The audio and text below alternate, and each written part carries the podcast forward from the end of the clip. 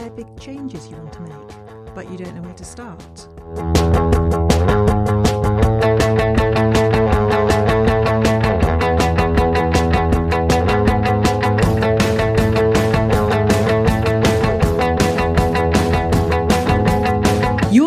To The Academic Imperfectionist. I'm Dr. Rebecca Roache. I'm a coach and a philosopher at the University of London, and week by week, I'll be drawing on philosophical analysis and coaching insights to help you dump perfectionism and flourish on your own terms.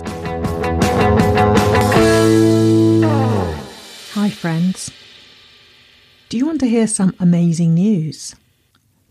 I finally submitted my book manuscript to the publisher like the final, final, final version. You know, the book I've been working on tortuously since 2015.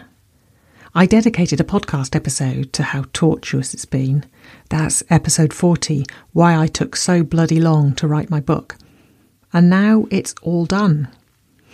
It's about swearing, why it's offensive, and what's wrong with doing it. It's probably going to be called For Fuck's Sake with the odd asterisk thrown in, obviously. The plan is that it'll be released in the UK and the US in the autumn with Oxford University Press. Why am I telling you this? Am I just inflicting some shameless self promotion on you? Well, no. There's a lesson I wanted to pass on before getting on with this episode's topic. The day after I sent the finished manuscript to the publisher, I decided I'd give myself some time off. Not the whole day, because there was stuff to do, but some of the morning. I decided I'd get up at 7am instead of 6am. I know, I know, I really know how to spoil myself, don't I? And that I'd spend the time before my first meeting lounging around in my jammies, drinking coffee, knitting, and generally doing what the hell I liked. I had, after all, been going all out for the last couple of months. I spent some very early mornings over Christmas banging out some words before the kids were up. Weekends poring over the laptop.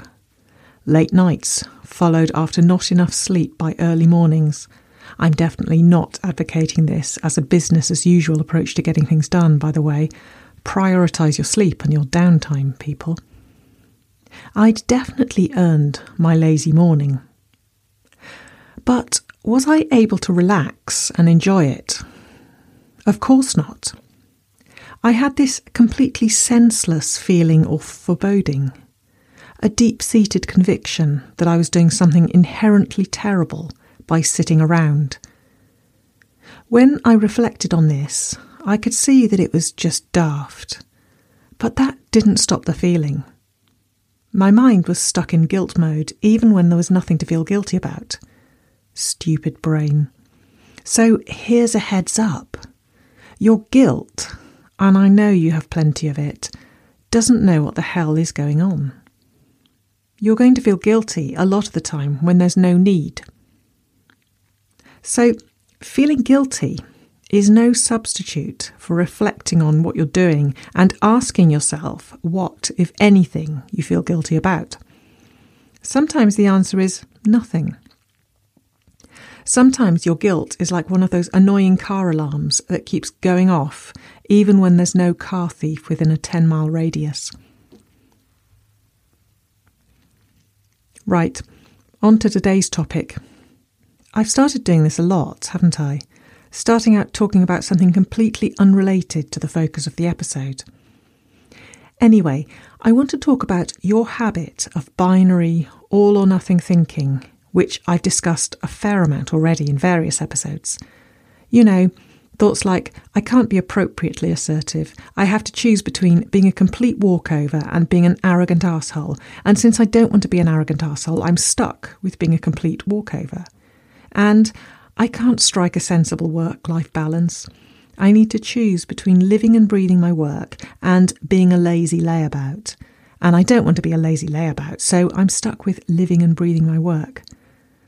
I know that when it's expressed in this way, it sounds like the sort of thinking that no sensible person would engage in.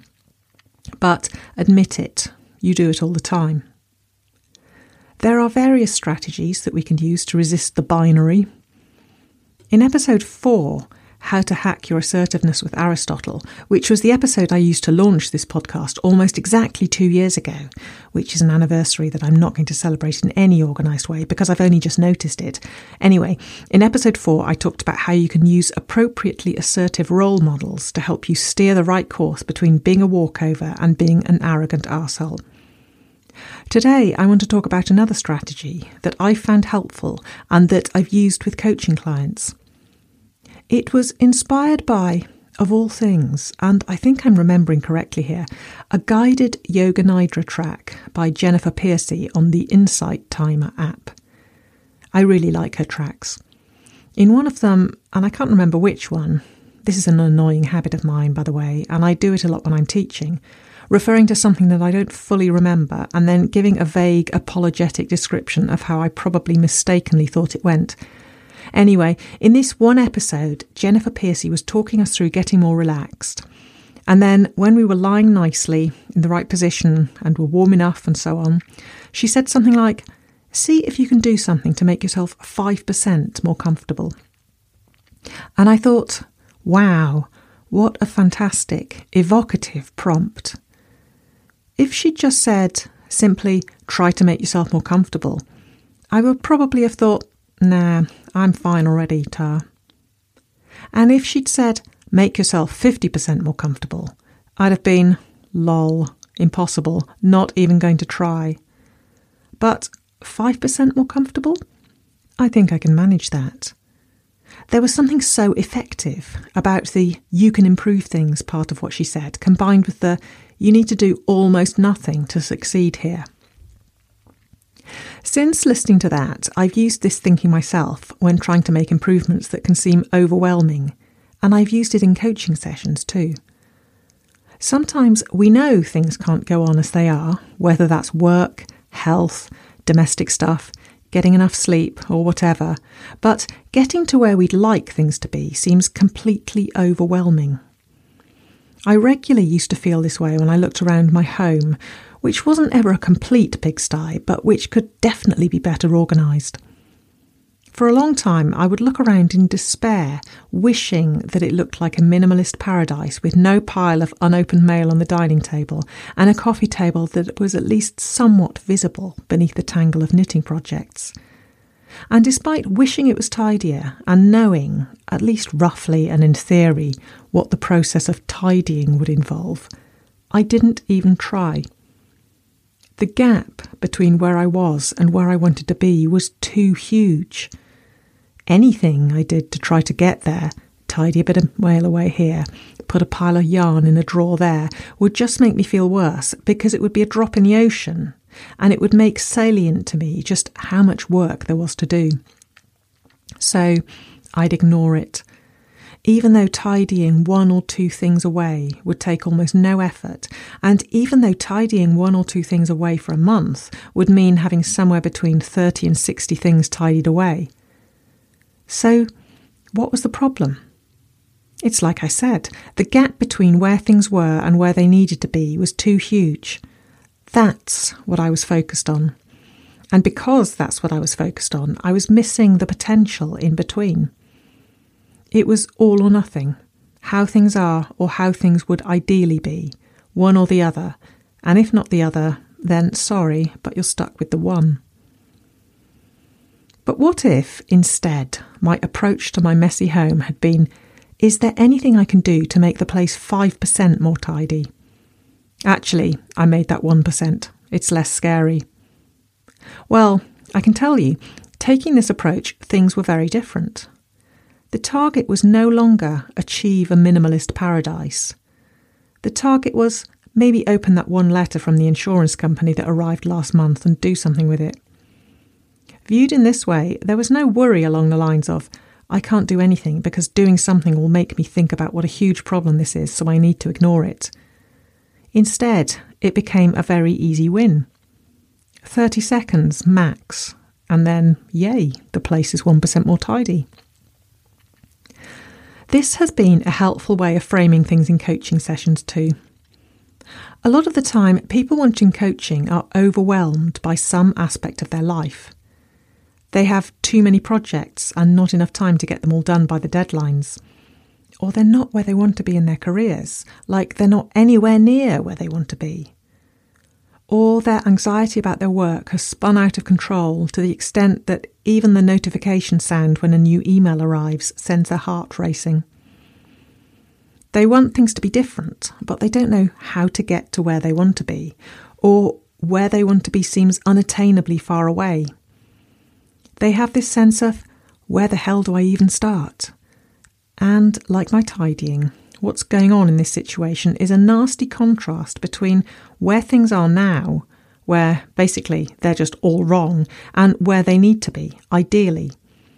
I call it a nasty contrast because even reflecting on it can be really stressful because it highlights just how very unsatisfactory things currently are. It highlights how far there is to go and how insignificant any effort to improve things is going to be in the grand scheme of things. But fortunately, that's not the only way to think about it. Instead, you can ask, what can I do to make this situation 1% better? Then the problem becomes much more tractable. If it helps, you can break it down and think about the detail. And that's something that's much easier to do when you're thinking in these terms compared to fixating on the ideal. So, suppose you're unhappy with your career and it's tainting every aspect of your life. Everything feels wrong. You feel like there's a dark cloud following you wherever you go. And when you think of where you'd like to be, it feels depressingly distant, so distant that there's no point even trying to make a change. Before you get to the point of asking how you can make the situation 1% better, perhaps you need to reflect a bit on what 1% better would look like in this situation. One thing it might involve is making today 1% more pleasant. Perhaps you could do that by treating yourself to a coffee or taking a walk, or calling a friend for a chat. Suddenly, improvement is not something that there's no point even trying because any effort you do is doomed to insignificance. Treating yourself to a coffee, or taking a walk, or chatting with a friend are not insignificant things. They're things that will make you feel better. When I encourage people to think of things this way in coaching sessions, I often see the dawning realization on their faces. The aha moment like a cloud departing. The sense of, oh yeah, there is something I can do today, right now. There's a way into this problem. I've drawn a contrast between, on the one hand, the binary comparison between how things are now and how they ideally should be, and on the other, questioning what you can do to make things 1% better. But in truth, it's not either or here either. You can do both. You don't have to give up working towards big goals, whether that's turning your house into a minimalist paradise, making your workload more manageable, switching careers into something fulfilling and rewarding, or whatever. It's just that trying to motivate yourself solely by focusing on the ideal can backfire because it highlights just how distant the goal is, and also because you're telling yourself that you can only get the payoff at the end. But this isn't the whole story. You can't achieve big goals in an instant. That's why they're called big goals. You get there incrementally, one small improvement at a time. So don't give up your big goal, but don't turn the baby steps you need to take in order to get there into things so insignificant that it's not really worth bothering with. 1% better every day. And not only does that make it easier to motivate yourself, it also means you don't have to wait for your reward either. If you can make things 1% better today, then yay, you go to bed with your life in 1% better shape than it was this morning. Ask yourself whether you can do this right now. Is there something, some easy win you can do to make things 1% better in some area of your life that you'd like to improve? What about focusing just on today? Is there some way you can make today go 1% better? Is there something you could do to make the next hour or the next 10 minutes go 1% better? I bet you can come up with something. And I bet you're going to find it far easier to think of ideas than you would if you just carried on gazing wistfully at the distant life that you wish you were living. I hope I've made the last 15 minutes 1% better for you, friend. Take care. and see you next time.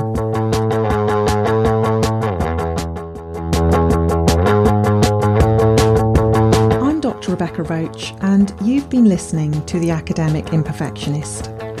If you enjoyed the episode, please subscribe on whatever podcast app you like to use. I want to help as many people as I can with these episodes, and I'd really appreciate it if you'd share the podcast with any friends who you think might find it useful, and if you'd consider leaving a review on your podcast app. If you'd like to support the podcast financially, you can do that at patreon.com forward slash academic imperfectionist. For more information about me, the podcast, and my coaching, please visit the website academicimperfectionist.com. You'll find links there to the Academic Imperfectionist on Twitter and Facebook too.